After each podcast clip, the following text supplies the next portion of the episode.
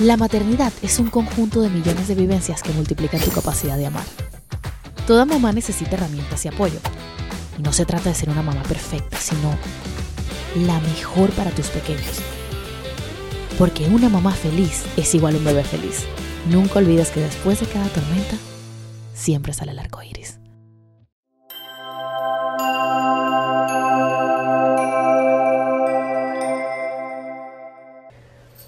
Soy Diana Marcocha y les doy la bienvenida a un nuevo episodio de Mamá Arcoiris. Hoy con una invitada hermosísima, una mujer que es productora, eh, tiene su podcast, es madre de tres princesas grandes y hermosísimas con quien vamos a estar conversando hoy. Se trata de Paula Celaya. Bienvenida, Paulita, ¿cómo estás? Gracias, Diana. Gracias por invitarme a tu podcast. Me No. encanta todo. Gracias, gracias a ti. Bueno, Pe- Paulis y yo nos conocemos desde hace bastante, bastante tiempo. Eh, siempre hemos estado en el mundo del emprendimiento. Yo desde que llegué a este país, hace, hace como siete años, la conocí gracias a una amiga en común, a Katy Ferrer, quien también estuvo de invitada en el podcast. Eh, y bueno, desde ese momento que yo estaba comenzando, digamos, con mi negocio de fiestas, de Caroline Party, eh, me, me acuerdo que Katy me dijo, mira, esta es una amiga que tiene, eh, tiene, tiene este proyecto, eh, que hoy en día continúas con él y está siendo cada vez más exitoso. Y se trata de Noches de, de Desmadre, ¿correcto? Sí, Cuéntame pero- cómo, cómo inició ese proyecto, o sea, cómo comenzó y cómo, digamos, se sigue consolidando hoy en día. Uh, qué montón de información. Nos conocemos hace mucho. Qué loco, cómo pasan los años. Mira, eh, yo soy productora. Trabajé muchos años en canales muy grandes. Mi último trabajo grande fue en Nickelodeon y después de que nació mi tercera hija, eh, decidí quedarme en la casa. Pero como soy hiperactiva, no podía solamente ser mamá y, y ser mamá es un montón y un trabajo muy, muy fuerte, pero yo quería más. Y ser mamá de tres no es fácil, es un universo complicado y empecé a escribir y a desahogarme en un blog. Con el blog llegaron oportunidades de hacer segmentos en televisión y con los segmentos me pidieron tener redes. Ok. Entonces, como que todo fue llegando. Una cosa ahí. fue Sí, llevando la llevando otra. la otra. Entonces empecé a hacer redes, empiezo a conocer como otras mamás que se unían a, al- pues, al Instagram y a Facebook y yo no, no había llegado al TikTok, no existía en ese momento. Y en ese momento eh, Instagram era solo fotos. Instagram era fotos y algunos videitos, pero no era lo que soy YouTube. Entonces yo empecé a compartir recetas, tips, me empecé a desahogar sin filtros de lo que era ser mamá. Y les fue gustando, les fue gustando. Y con eso, cuando empiezas a hablar con la gente, a interactuar, yo decía, ok, yo tengo un montón de mamás que me siguen.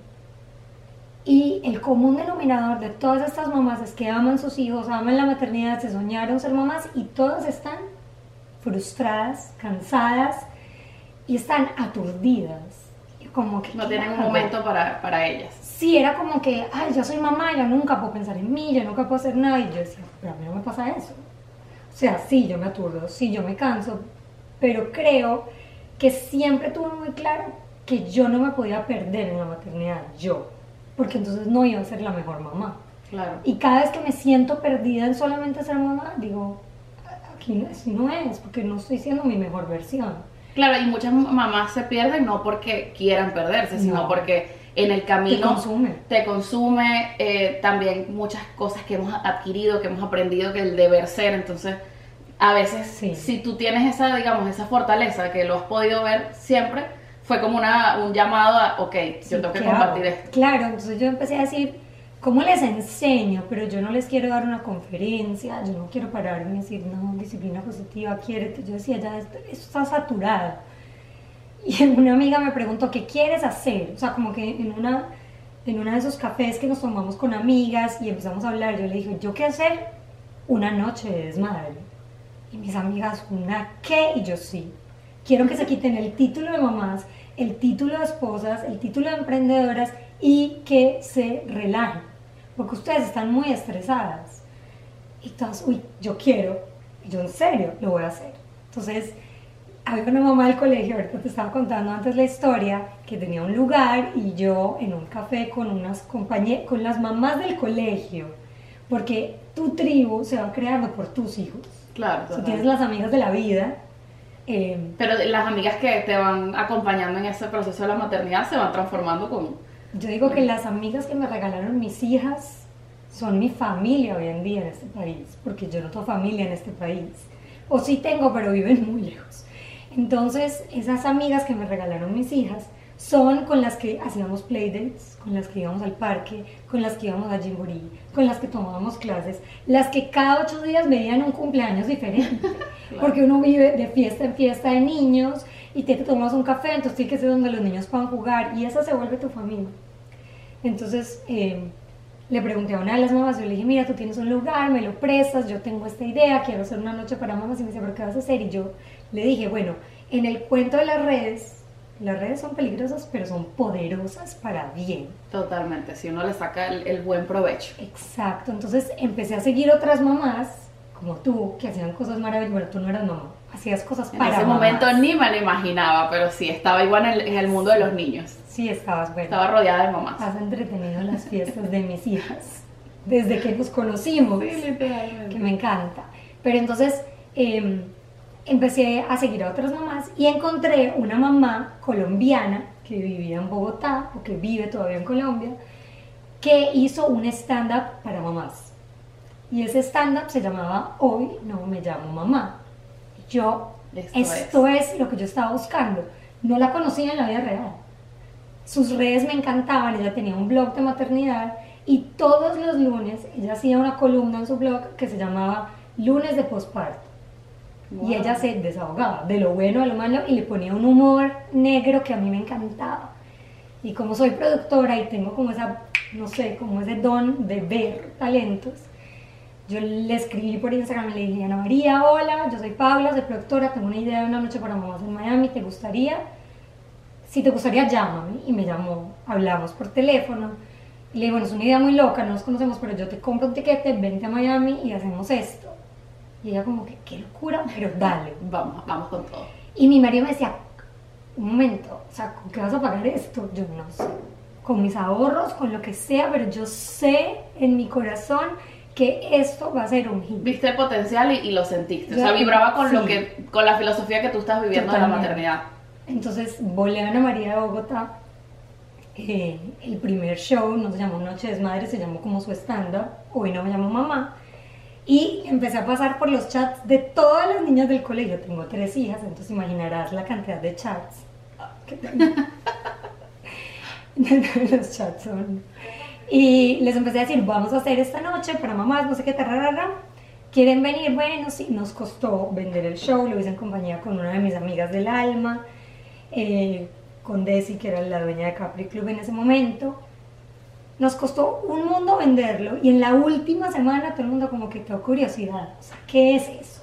Una comediante colombiana. En ese momento nadie hacía stand-up para mamás. Nadie. En Miami nadie hacía stand-up para mamás. Estaba muy famosa venezolana Erika de la Vega, que hacía stand-up espectacular, pero no era dirigido No a era, de- no era enfocado en la maternidad. O sea, era sobre ella y su, su carrera. Y yo iba y las veía. Y Ana María Simons creo que se llama la otra. Y hacía... Las gringas sí hacían stand-up para mamás. O sea, las americanas en, en los estados más al norte. Y yo les decía, es un stand-up para mamás. Ay, qué locura. Nunca he ido a un stand-up. Pues uno, acá la gente no va al teatro. digamos. Sí, no hay tampoco esa, esa cultura. O no, están empezando a traer. Sí. Entonces para la gente fue rarísimo y llegaron a una noche donde sabían que era una noche para ellas, pero no entendían qué era. Entonces llegaron a una noche donde no había un solo tetero, donde yo no les vendía absolutamente nada, donde yo las atendía como unas reinas, donde para mi sorpresa todas se vistieron divinas para ellas mismas y sus amigas, donde se conectaban, empezaron a tomar, vieron el stand-up, se murieron de la risa, que para Ana María también fue la segunda vez que hacía su stand-up en Estados Unidos, para ella también fue como una locura Era la segunda vez que lo hacía, pero la primera vez en Estados en Unidos. Estados Unidos. Wow. Y terminamos haciendo todas las mujeres, eran 120 mujeres, karaoke. El evento se llenó, fue una locura, fue un montón de gente importante. Y esa noche yo dije, ok, es, esto es, y de ahora en adelante se va a llamar la Noche de Desmadre y, y desde ahí. Hemos hecho 15 shows, 16 esta próxima semana. Qué maravilla. Sí, es una idea súper locura, una locura. O sea, comenzó con una idea en un café con unas amigas, desahogándote y mira todo lo que, lo que eso ha, digamos, todo lo que se, como se ha transformado. ¿Cuántos años ya llevas con, con este proyecto? Empezamos hace siete años eh, y empezó como algo, digamos, chiquito, 120 mamás, lo fuimos creciendo. Yo siempre traía una comediante diferente, o sea, como que iba y veía. Eh, hubo dos comediantes argentinas, una que le dije haciendo un... un- hicimos una clase de, de paternidad y maternidad en el, en el colegio. Y ella era muy cómica. Yo un día le dije, ¿por qué no escribes un stand-up para mi show? O sea, yo te digo los guidelines, escribió, muy talentosa. Lo escribió, se empezó a presentar ahí y ahora es súper famosa. Ya hace eso, ya es su Ya ese es trabajo. su trabajo. Y luego otra argentina que lo empezó a hacer y me invitó a verla en un café chiquito en Coral Gables. Le dije, te quiero en el desmadre. Entonces ya les empecé a escribir y ahora yo soy la productora de su show que lo estamos llevando ya por todo Estados Qué Unidos. maravilla. Entonces empezaron a pasar un montón de cosas lindas, porque empecé a apoyar mamás que tenían talentos guardados. proyectos que también, porque eso, eso es algo que me, me llama mucho la atención. Yo creo que hoy en día, gracias a las redes, existe esta posibilidad de mostrar proyectos que tiene, eventos, muchas iniciativas, pero a veces se quedan solo en eso, en ideas, en proyectos, y tú has logrado que esos proyectos se, o sea, que, que, que te- darle forma por completo, que se llenen, que sean un éxito. Sientes que la producción, por supuesto, es lo que más te, te ha ayudado y quizás qué recomendación le puedes dar a otras mamás que, que tienen proyectos pero que muchas veces es porque no tienen las herramientas y no saben cómo ejecutarlo. Bueno, hay dos cosas. Yo tengo, o sea, producción, yo soy productora, entonces yo, yo sabía cómo era. Claro. Y soy mamá, entonces digamos que mezclé las dos cosas con algo que dentro de mi corazón sabía que iba a funcionar. Entre más toques le ponía míos, genuinos, más exitoso es el show. O sea, ya hoy en día yo soy la que hago el stand Pero me tomó 13 shows teniendo a alguien más en el escenario para darme cuenta que yo era capaz, porque a mí me daba miedo. Entonces, el primer consejo es empieza poco a poco. Empieza a ver qué te funciona y qué no, y poco a poco cambias y crees en ti. Cuando, cuando crees en ti, cuando logras creer en ti, todo cambia. Y eso es algo súper loco y suena muy cliché, pero te lo juro que es verdad. Y muchas veces dentro de tu mismo núcleo encuentras la gente que más te critica. O que cuando te hacen una crítica te llega mucho y te bloqueas. Son las que más duelen también. Claro. A mí me costó lágrimas y me costó años. Decir, pero ¿por qué me están diciendo eso si yo tengo un montón de mamás que quieren ir a ver el show? Obviamente son mis amigas, son gente que quiero, pero no me están aportando nada positivo. Entonces empecé también a ver quién me aporta para positivo, cómo crezco. Llegó a un punto en que yo soy productora, yo sé mucho, pero si yo quería montarme en esa tarima y quería atender la gente, yo no podía producir sola. También eso es importante, el, el- el aprender a, a soltar, a a delegar, soltar, es a trabajar en equipo. Porque era como mi, era mi cuarto bebé. Y, y este bebé ha crecido en mi casa con mis hijas, ha crecido con mis hijas. Hoy en día las niñas saben que ven el desmadre, les encanta cuando me ven poniéndome un vestido, cuando me ven ensayando, cuando llegan y ya ven el show. Ya hoy en día tengo para el día del evento, tengo un equipo de 20 personas, que también digo, wow, le doy trabajo a un montón de gente. Pero todo cambió cuando empecé a creer en mí y cuando empecé a formar un equipo que sumaba y no restaba. Era tener talentos, o sea, mi productora es venezolana, se llama Patricia Borges. Y con Patri, ni siquiera éramos amigas, sino que la vi produciendo los, los eventos de María Evangelina, Ok. divina, que no tiene nada que ver conmigo. María hacía eventos de deportes, pero yo, su organización, su, yo, yo necesito esta mujer en mi vida. También creo que eso es muy importante, saber cómo conocerte, conocer tu fortaleza y decir, ok, cuáles son las debilidades, qué necesito en mi equipo para poder realmente que sea una suma, porque si al final entonces haces equipo con personas que hacen lo mismo que tú, pero no aportan a las cosas que pueden ser una debilidad, entonces no le vas a ver como... Exacto. Pues yo tengo mi equipo que es Patricia, las como las estables, y Patri productora. O sea, Patri es productora ya en el sentido que yo, Patri, ponte a otra persona, no hay cupo. Pásame el teléfono y yo hablo con la persona, pero ya no. O sea, como que también me puso límites. Y cuando, tú te- cuando tú, a ti te ponen límites, tú funcionas mejor, es súper loco. No quiero ser libre, pero no. No, no, es que... Ay, necesitas estructura. Y la otra es Anly Calderón, también venezolana. Mi equipo son venezolanos, todos los amo. Los venezolanos estamos, estamos en todo. Están en todos los amo. Y ella es como, yo digo que cuando yo vuelo como un pajarito, ya me aterriza. Es como que, hola, bienvenida a la Tierra, tienes que hacer esto, tu compromiso está aterra, y entonces me organizan. Y mi ingeniero de sonido se llama Leonardo Becerra, Leo, que además empezó su grupo inspirado en el desmadre, que ahora son súper exitosos, se llama La Conga Live. Y Leo es mi ingeniero de sonido. Y yo digo, es el único hombre bienvenido a las noches de desmadre.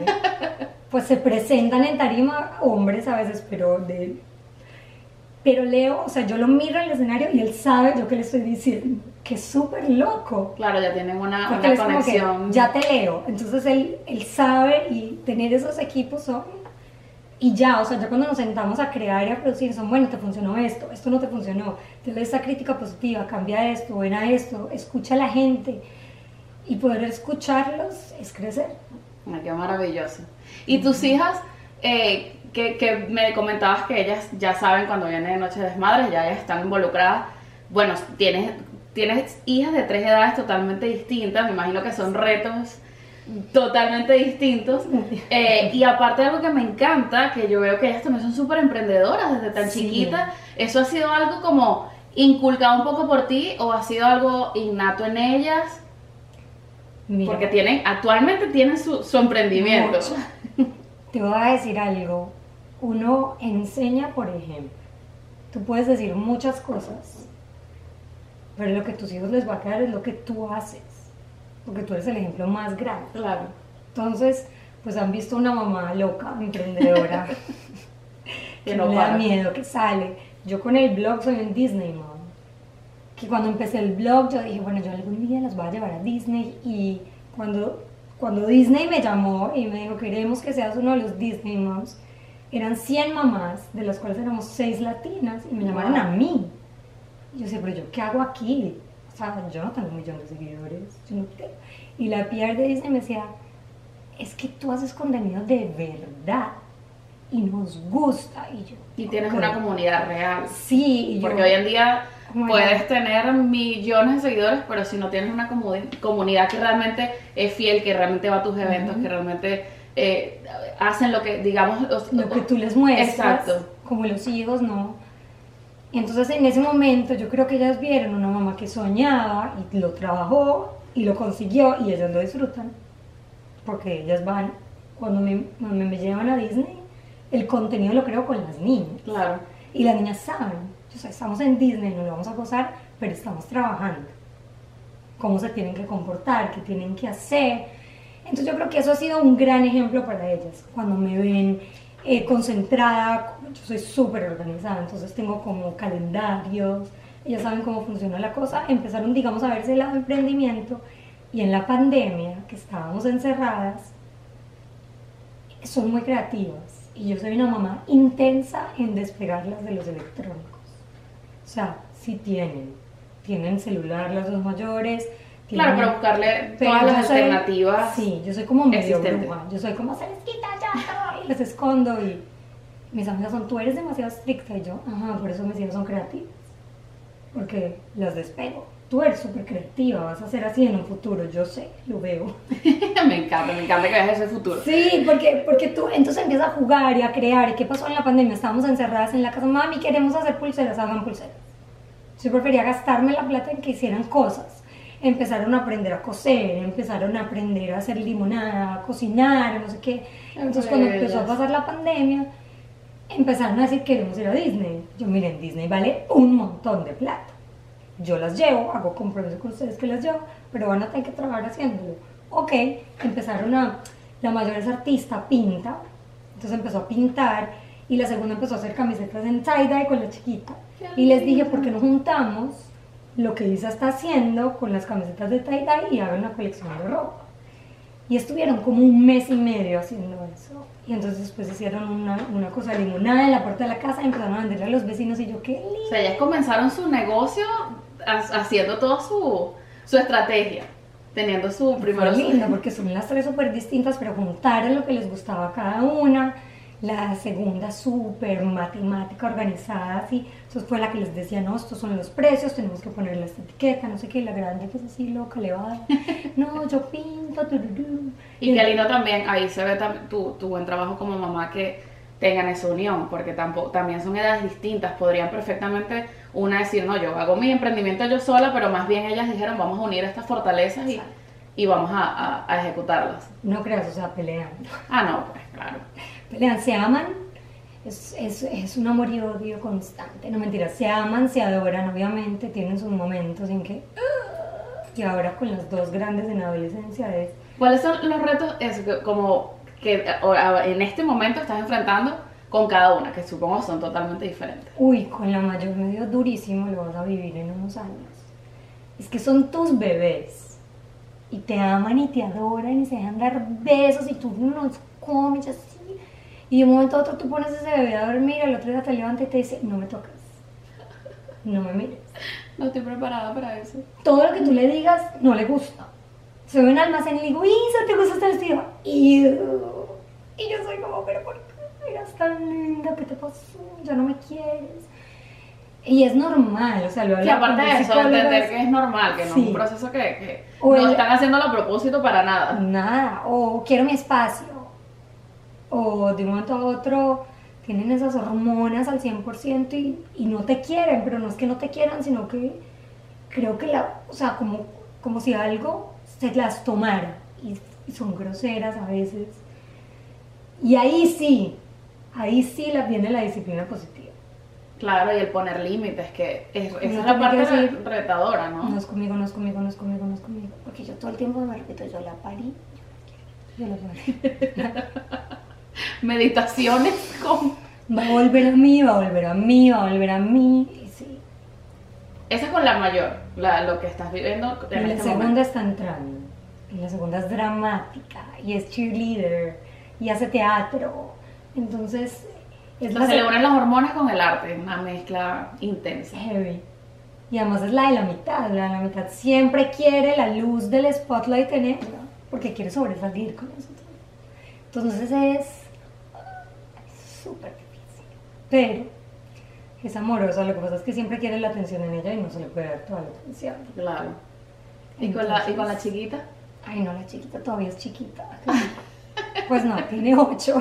Siempre dicen que, bueno, yo- yo- nosotros somos tres y yo tengo una teoría que, bueno, yo quiero dos, se va a cerrar fábrica con este bebé, pero sí he notado que por lo general el tercero es como que el más consentido por, por eso mismo, porque yo veo que con mi hermanita era como que era, hasta para mí, era mi bebecita, o sea, es como, y sigue siendo, aunque te- está cumpliendo 21 años, eh, es como que la niñita de la casa, Sí. la que siempre va a hacer la lucecita. Yo creo que es que uno aprende con el primero todo. El primer hijo es el más difícil. Porque vas a cometer todos los errores, pobrecitos los primeros hijos. El que más va a tener que Sí. llevar terapia después. Con el segundo y tú. Sí, por eso, terapia O sea, mutuo, uno, porque... uno lleva terapia con el primero y el segundo es difícil. Prepárate. Porque el segundo viene a todo lo que uno creía que sabía de la maternidad con el primero, el segundo llega y te dice, no sabes nada. Entonces es como que, ok, corrijo, cambio, hago, es diferente, los trato diferente, les hablo diferente. Y después llega el tercero y es como que, ya sé, ya sé cómo es blanco, ya sé cómo es negro, y esto es gris, y es la combinación deliciosa de todo lo que ya aprendiste y lo que pasaste. Y ya sabes, o sea, como que a medida que van naciendo los hijos, ya no te estresas. Como que el primero no está estresado todo el tiempo, porque uno no le quiere fallar, no quiere que esté ahí, a uno le da miedo cuando se duerme, uno chequea si está Claro. respirando. Con el tercero, yo era como que te levanto en la cama, dormimos, o sea, nunca me dio No tienes esa, esa cantidad de miedos que... no. O sea, a mí me daba primera. pánico con la primera. Me daba miedo con la segunda. Y ya con la tercera es como. Pues ya es como que le dio una gripa. Ay, sí, tranquila, yo te pongo una cremita, eso se te pasa. Mi marido era con la primera, corrías al hospital. Ay, no, qué pereza, ya esperaba mucho en el hospital. ya- a mí eso ya no. Pero uno es loco. Entonces, el tercero, lo que pasa es que ya estás relajado. Y cuando tú te relajas, disfrutas. Claro. Entonces Micaela ha sido como que un regalo sorpresa además. yo había cerrado supuestamente fábrica. Si no cerrar fábrica, cierran la fábrica de verdad. Si no, Cierra no la funciona. completa, con llave, con triple lock. Si no, eso no funciona. Soy prueba de ello. Yo me estaba cuidando. Pero me llegó este regalito sorpresa divina de la vida, mi regalito de Dios. Y nada, pues a llenarme de amor. Entonces con Micaela es... no Muchas no veces con el, tercero, con el tercero pasa demasiado ese caso. Claro. Que es porque dices, bueno, ya, de- o sea, de verdad cerré fábrica, me sigo cuidando, Total. pero como que la única manera es hacerlo bien. Y pero me cambió la vida de todo, o sea, renuncié al trabajo, empecé el blog y todo lo que ya te conté. Y es Micaela. Si Micaela no hubiera venido, no hubiera pasado nada. Porque hubiera seguido igual. O sea, como que mis dos hijas, el súper trabajo en la super compañía. O sea, que re- realmente Sí. la maternidad te cambió, pero con tu tercera hija es que se transformó por completo. 100%. Micaela como que vino y me dijo, vente, o sea, como que necesitas algo diferente. Y yo necesitaba estar con Micaela. O sea, yo, yo decía, yo no me las quiero perder. O sea, si yo fui mamá, porque también lo que te pasa es que te va a pasar cuando nazca el segundo. Es que por primera vez ves a tu bebé primero, lo ves gigante. Ya la veo, ya me veo la barriga y, y veo a mi hija y digo, ¿qué es esto? O sea, ya es una mini Y cuando teenager. tengas al bebé en las manos vas a decir, ¿en qué momento pasó de esto a esto? Y ahí, ahí hay algo que nos pasa a las mamás. Y es como que no me lo quiero perder. Va a pasar súper rápido, yo no me lo quiero perder. Que eso es lo más difícil en la adolescencia.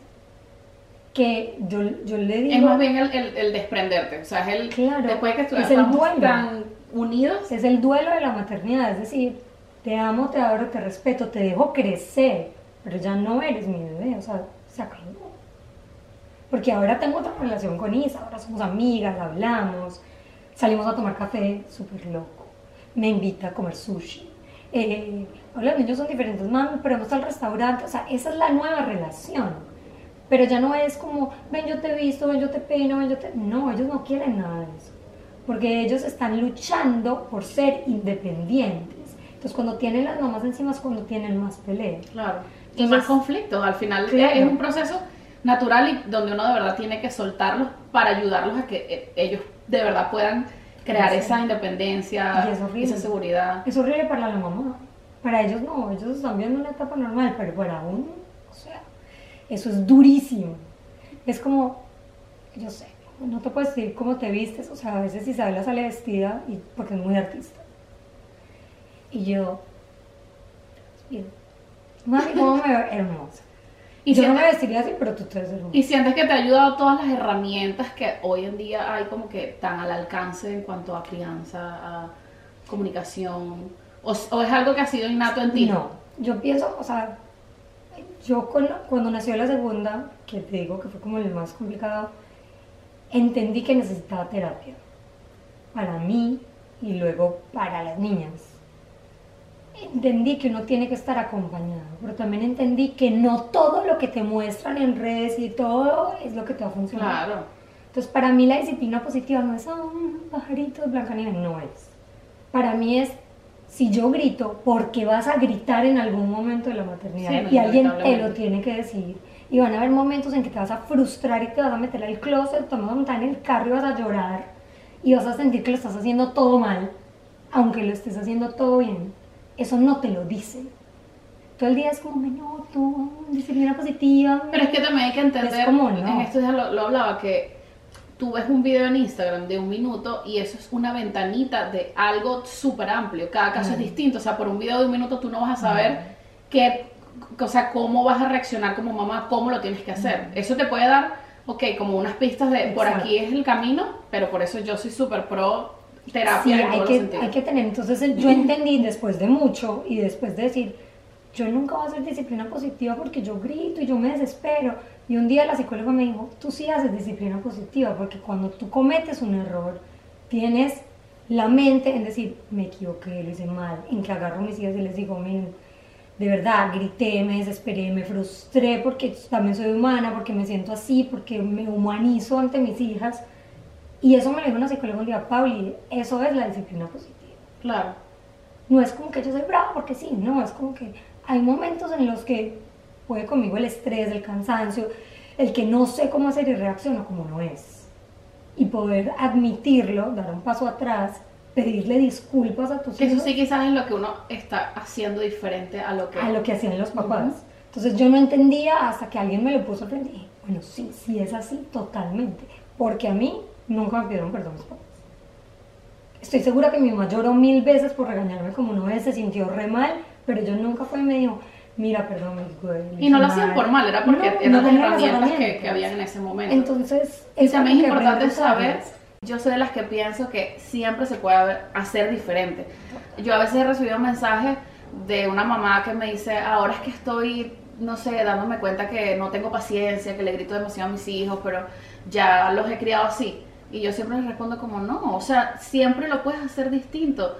Eh, una vez vi un video que, que era una mamá diciendo, ojalá hoy en día, mi mamá que ya es abuela, se sentara conmigo y me dijera, lamento que no tuve las herramientas, lamento los gritos que te pegué, lamento los castigos, lamento el maltrato que en su momento no sabía cómo hacerlo y quiero hacerlo distinto. Y qué bonito sería eso, o sea, que, que una mamá pueda reconocer, bueno, necesito quizás terapia porque me doy cuenta que esto es más grande que yo, porque realmente la maternidad yo creo que es más grande que cualquier mamá o cualquier mujer. Es el trabajo más difícil.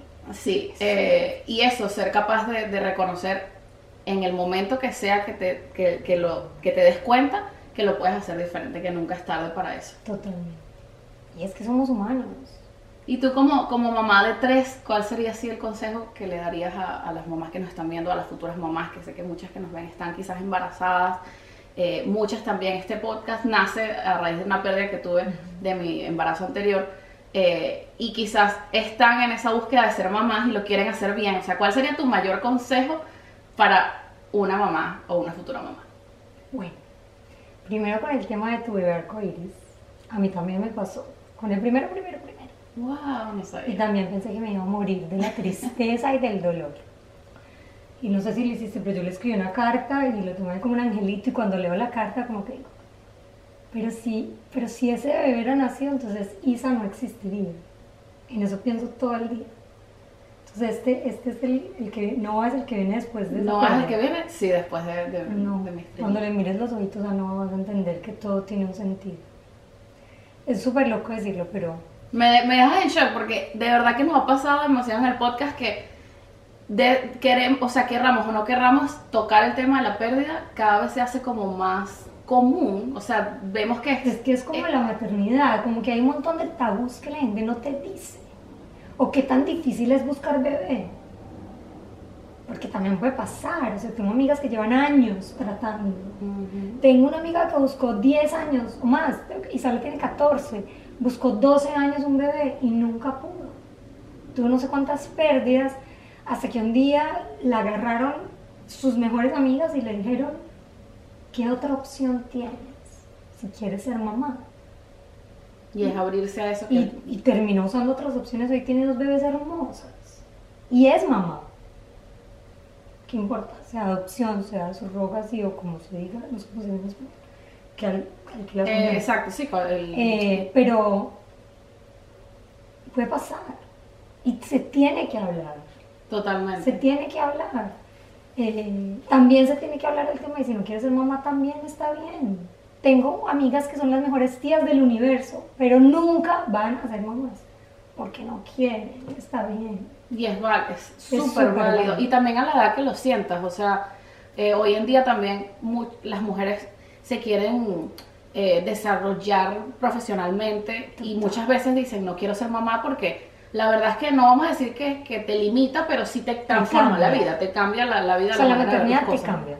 Paulis, y esa pérdida me comentabas que la tuviste antes de tu primera hija, Sí. que tiene 14. Hace 15 años, un poquito más. ¿Y cómo, cómo te sentiste, o sea, a pesar de que ya, ya haya pasado hace tanto, tanto tiempo? Bueno, yo creo que eso es algo que a uno no se le olvida. Y lo estábamos comentando, nadie te dice. Es como que cuando tú dices quiero ser mamá, nadie te dice, hey, cuidado, de pronto puedes perder el bebé y es normal. De pronto no eres fértil. O de pronto no puedes ser mamá, o no sé. Y lo que me pasó fue que, que en un embarazo, feliz, le contamos a todo el mundo y a la semana y media empecé a sangrar en el trabajo y perdí el bebé. Y todo el mundo se dio cuenta porque fue como súper dramático. Y yo me sentía horrible. Yo me encerré, yo no quería que nadie me llamara, que nadie me dijera nada, nada. Mi marido me decía, ¿cómo puedes ser feliz si yo tráeme alfajores? yo solo quería comer alfajor. Nada más, yo quería llorar y comer alfajores. Pero ¿qué era lo que más, o sea, te hacía sentir eh, triste? ¿Sentías mucha culpa? ¿Sentías Sí, que...? O sea, me preguntaba si yo había hecho algo mal, si me había movido mucho, si era culpa mía, porque uno siente como es tu cuerpo. Dices, "Ay, ¿qué hice mal? O que hubiese hecho diferente para que esto no pasara, o si me hubiera dado cuenta de algo. No, sé, es culpa. Y fue, digamos, rápido ese proceso de tomar la decisión, ok, vamos a, a volver a buscar, o sentiste que necesitaste como, o sea, sea, viviste un proceso, digamos, de, de duelo. Sí. Y en ese momento eh, uno, uno siempre se trata de hacer el fuerte. Y entonces tienes una sociedad de gente que "Pero está esperando que estés bien, no llores, no llores, no llores. Bueno, y hace 15 años no había toda la información No. que hay hoy en día de, de las pérdidas, ni Entonces, públicamente tampoco se No, hablaba nada. de eso. Entonces yo leía a todo el mundo que no me llamaran. Yo quería llorar. Y creo que fue lo mejor que pude haber hecho. Porque en otras situaciones como que digo, me lo trago y sigo viviendo. Soy fuerte. Pero en sí. ese momento era como que me desbaraté. O sea, mal. Y a mí me han pasado cosas súper duras en la vida. Pero ese momento fue como, me quebré. Y me encerré. Y yo no dejaba que nadie entrara a mi casa. O sea, mi marido y yo. eh, Y, él, y para él, ¿cómo fue? También fue un proceso doloroso. horrible. Él le dolió mucho, pero yo creo que me veía tan horrible que él estaba como, como que, ¿cómo le ayudo? Como que... Pero nada, fue de estar juntos, de hablarlo, de sentirlo. Yo pienso que en la vida uno tiene que sentirlo. Uno tiene que estar triste. Es como que, ¿cómo voy a salir de ahí? Lo voy a llorar, lo voy a sentir, lo voy a vivir. Es como la película Inside Out. Para conocer la alegría, tienes, Tienes que que pasar por la tristeza. Y total, me tocó pasar la tristeza, lloré, me sentí horrible. Cuando empecé como a salir, empecé a leer y a darme cuenta que le pasaba a todo el mundo, bueno, a todo el mundo no, pero a una gran, gran, gran cantidad de mujeres. Y que no se habla. Y que es súper normal. Y sobre todo en el primer embarazo, dicen que pasa mucho más, después en el segundo. Ay, yo no sé, fue súper duro, fue súper difícil y después el, cuando, cuando volví a tomar la decisión, en realidad yo trabajaba mucho, trabajaba para un show de Pepsi Música y viajaba mucho. Entonces como que hice el duelo de que me encerré un mes en mi casa y luego volví a trabajar y empecé a viajar, a viajar, a viajar y se supone que me tenía que cuidar y no me cuidé y quedé en embarazo ahí mismo de Isabela y me morí del miedo. Claro. O sea, eh, no fue alegría, ¿no? O sea, fue alegría de estar embarazada, pero tenía pánico de que algo le pasara. Aparte, estabas trabajando, eh, físicamente estabas muy activa. Viajaba todo el tiempo. Entonces, como que me- no le quise contar a nadie, o sea, a mi marido y yo, ni siquiera a los papás. No, yo les dije, no quiero contar a nadie, porque si vuelve a pasar, no quiero volver a sentir esta lástima de la gente. Como que la gente me saludaba. Hola. Yo, "Ah, no quiero que me digan esto. No me quiero sentir así. Esa fue una de las pocas cosas que, que mi esposo y yo dudamos cuando quedamos, o sea, quedé embarazada. Que será que esperamos un poquito más para decirlo, pero éramos los dos era que es imposible. Nosotros Sí. no, po- o sea, yo no podía pasar un día sin que lo dijera. Sí, claro.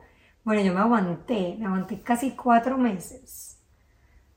Y a los cuatro meses dije como que, ok. Y además yo vomité horrible. O sea, a mí yo me sentía re mal en los embarazos al principio. Y la gente como, ¿qué te pasa? ¿Estás enferma? Y yo, no, ok, voy a contar a todos. Estoy embarazada, estamos felices, pues tenemos miedo. Y ahí fue que la gente empezó, Pauli, no tengas miedo, todo va a estar bien, a mí también me pasó, mira. Y yo como que, porque nadie me dijo, porque nadie cuando yo iba a buscar bebé me advirtieron, Pauli, hey, puede pasar esto, o prepárate para eso, no le cuentes a nadie, como que tómatela con calma. Pero nada, fue parte del proceso, salimos de eso, después la alegría gigante de Isabela y nada. Y lo que me decías, que, que parte también de lo que sientes o piensas es que si hubieses tenido ese bebé, quizás no, no, No tendrías existiría Isa. Y Isa, uff, Isa es, me muero por, me, me- me muero de amor por las tres, pues. Cada una te... te... Pero es que Isa es, y, y Chloe, la tuya también, es ese sueño de ser mamá me lo regaló Isa. Claro. Después vinieron otras dos que las amo y las adoro y me trajeron otros sueños.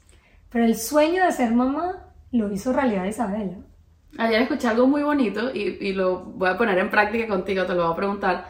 Porque sabes que cuando uno le dicen, ay, ¿quién es el hijo favorito? Bueno, yo siempre le pregunto eso a mis papás y entonces no, no ninguno es el hijo favorito, porque obviamente cada hijo tiene un, un lugar y es especial. Pero me gustó mucho que esta mamá dijo que cada hijo era favorito en algo. Totalmente. Entonces te pregunto, ¿qué es lo favorito que tienes de cada una de tus hijas? Isa me enseñó a ser mamá. Isa, Isa es mi sueño de ser mamá hecho realidad. Y con ella vivo todo. Y constantemente le digo, perdóname, porque contigo es que aprendo para que tus hermanas no, no les pase. Eh, Isa es mi maestra en todo. Isa es mi maestra. Mi favorita porque es mi maestra, es un alma libre, eh, es muy auténtica, me encanta. A veces yo me estreso por cosas y ella me muestra de otras maneras que no es así.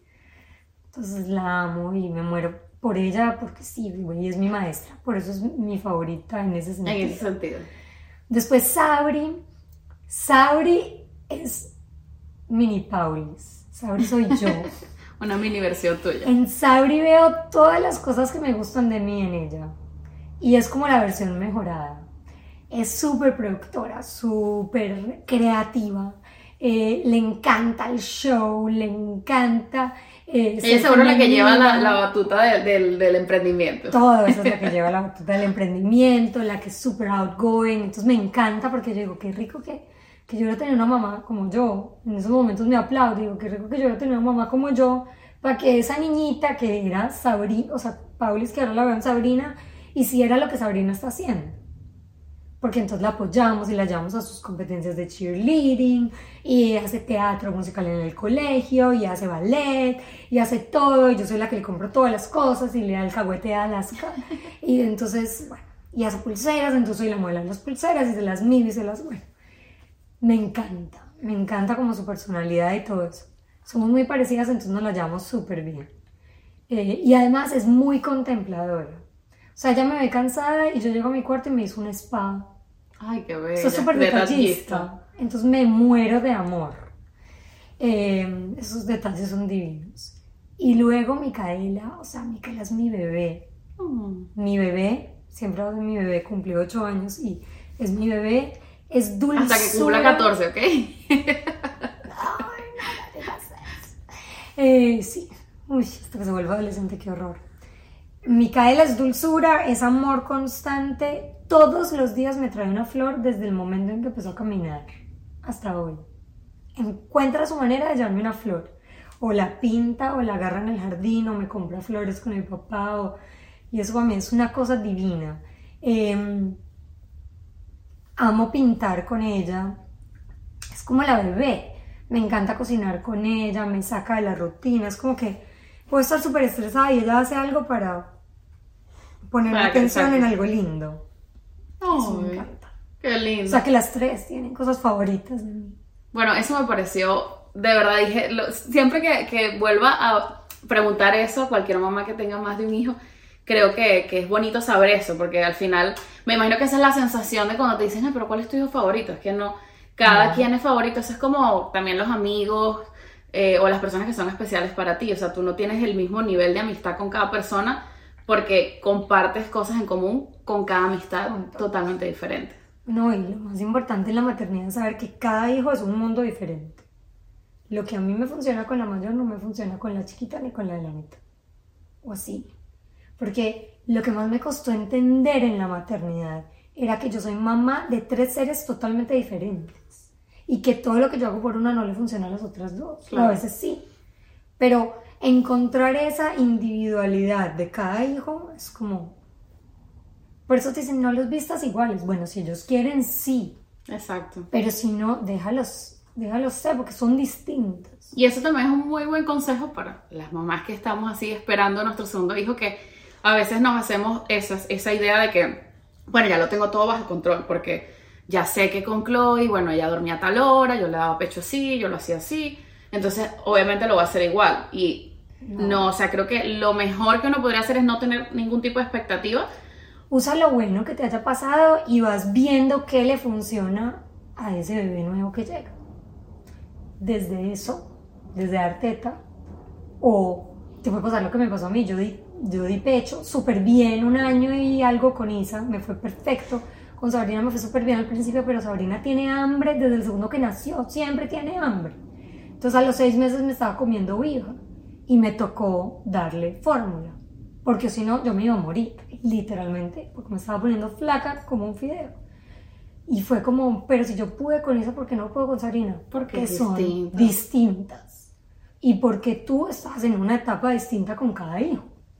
Entonces, tienes que tener eso en cuenta. Y el colegio, uff, el colegio te lo va a enseñar. Y a mí sí me tocó duro con el colegio. Eso es tema para otro podcast. En, el próximo, en el próximo episodio que, te, hablamos del colegio. Bueno, Paulis, de verdad que estoy súper, súper eh, conmovida, emocionada, alegre con, con, con, todo lo que me has contado. Creo que ha sido muy inspirador. Para cerrar, tenemos este poll que siempre a las invitadas. Eh, ¡Qué susto! Es una pregunta que yo digo que viene, no sé, de, de, Los Ángeles, de Dios, del universo. ¿La quieres elegir tú y yo te la leo o la elijo yo? Tú la eliges. Vamos a ver qué dicen Los Ángeles. Vamos a ver. Si tuvieras la oportunidad de ir al pasado y rehacer algo que sientes que no estuvo bien, ¿qué sería? ¿O de qué te arrepientes del pasado? de no haberle dicho a mi mamá que escribiera un libro de consejos para mí en un futuro. De verdad, te lo juro. Porque mi mamá no habla, entonces siempre necesito un consejo de mi mamá. Entonces yo escribo los consejos para mis hijas. O a veces Instagram es como una carta abierta a mis hijas. Que si en algún momento yo no estoy, ellos pueden ir a Instagram y van a encontrar mi consejo. Están escritos para ellas. Todo lo que es en Instagram es pensando en que mis hijas lo vean en un futuro y sepan que de alguna manera es para ellas. Por eso no pondría nada de lo que me dé vergüenza o lo que no quiera que ellas lean. Qué hermoso. Bueno, pero no, puede, puede ser esas manos eh, o esa voz que tu mamá no tiene en este momento para hacerlo y, y ese libro que sea el nuevo emprendimiento que viene en Bueno, gracias de verdad por, por esta entrevista tan linda. Eh, me gustaría que nos digas tus redes sociales, cómo te podemos encontrar en todas las plataformas. Bueno, me pueden encontrar como arroba paulis, guioncito bajo mía mami, que significa Miami mami. Pero si mm. ponen paulis les sale o noche de desmadre. Bueno, y mi cuenta, Diana Marcocha y Una Mamá Arcoiris. Nos vemos hasta la próxima. Gracias.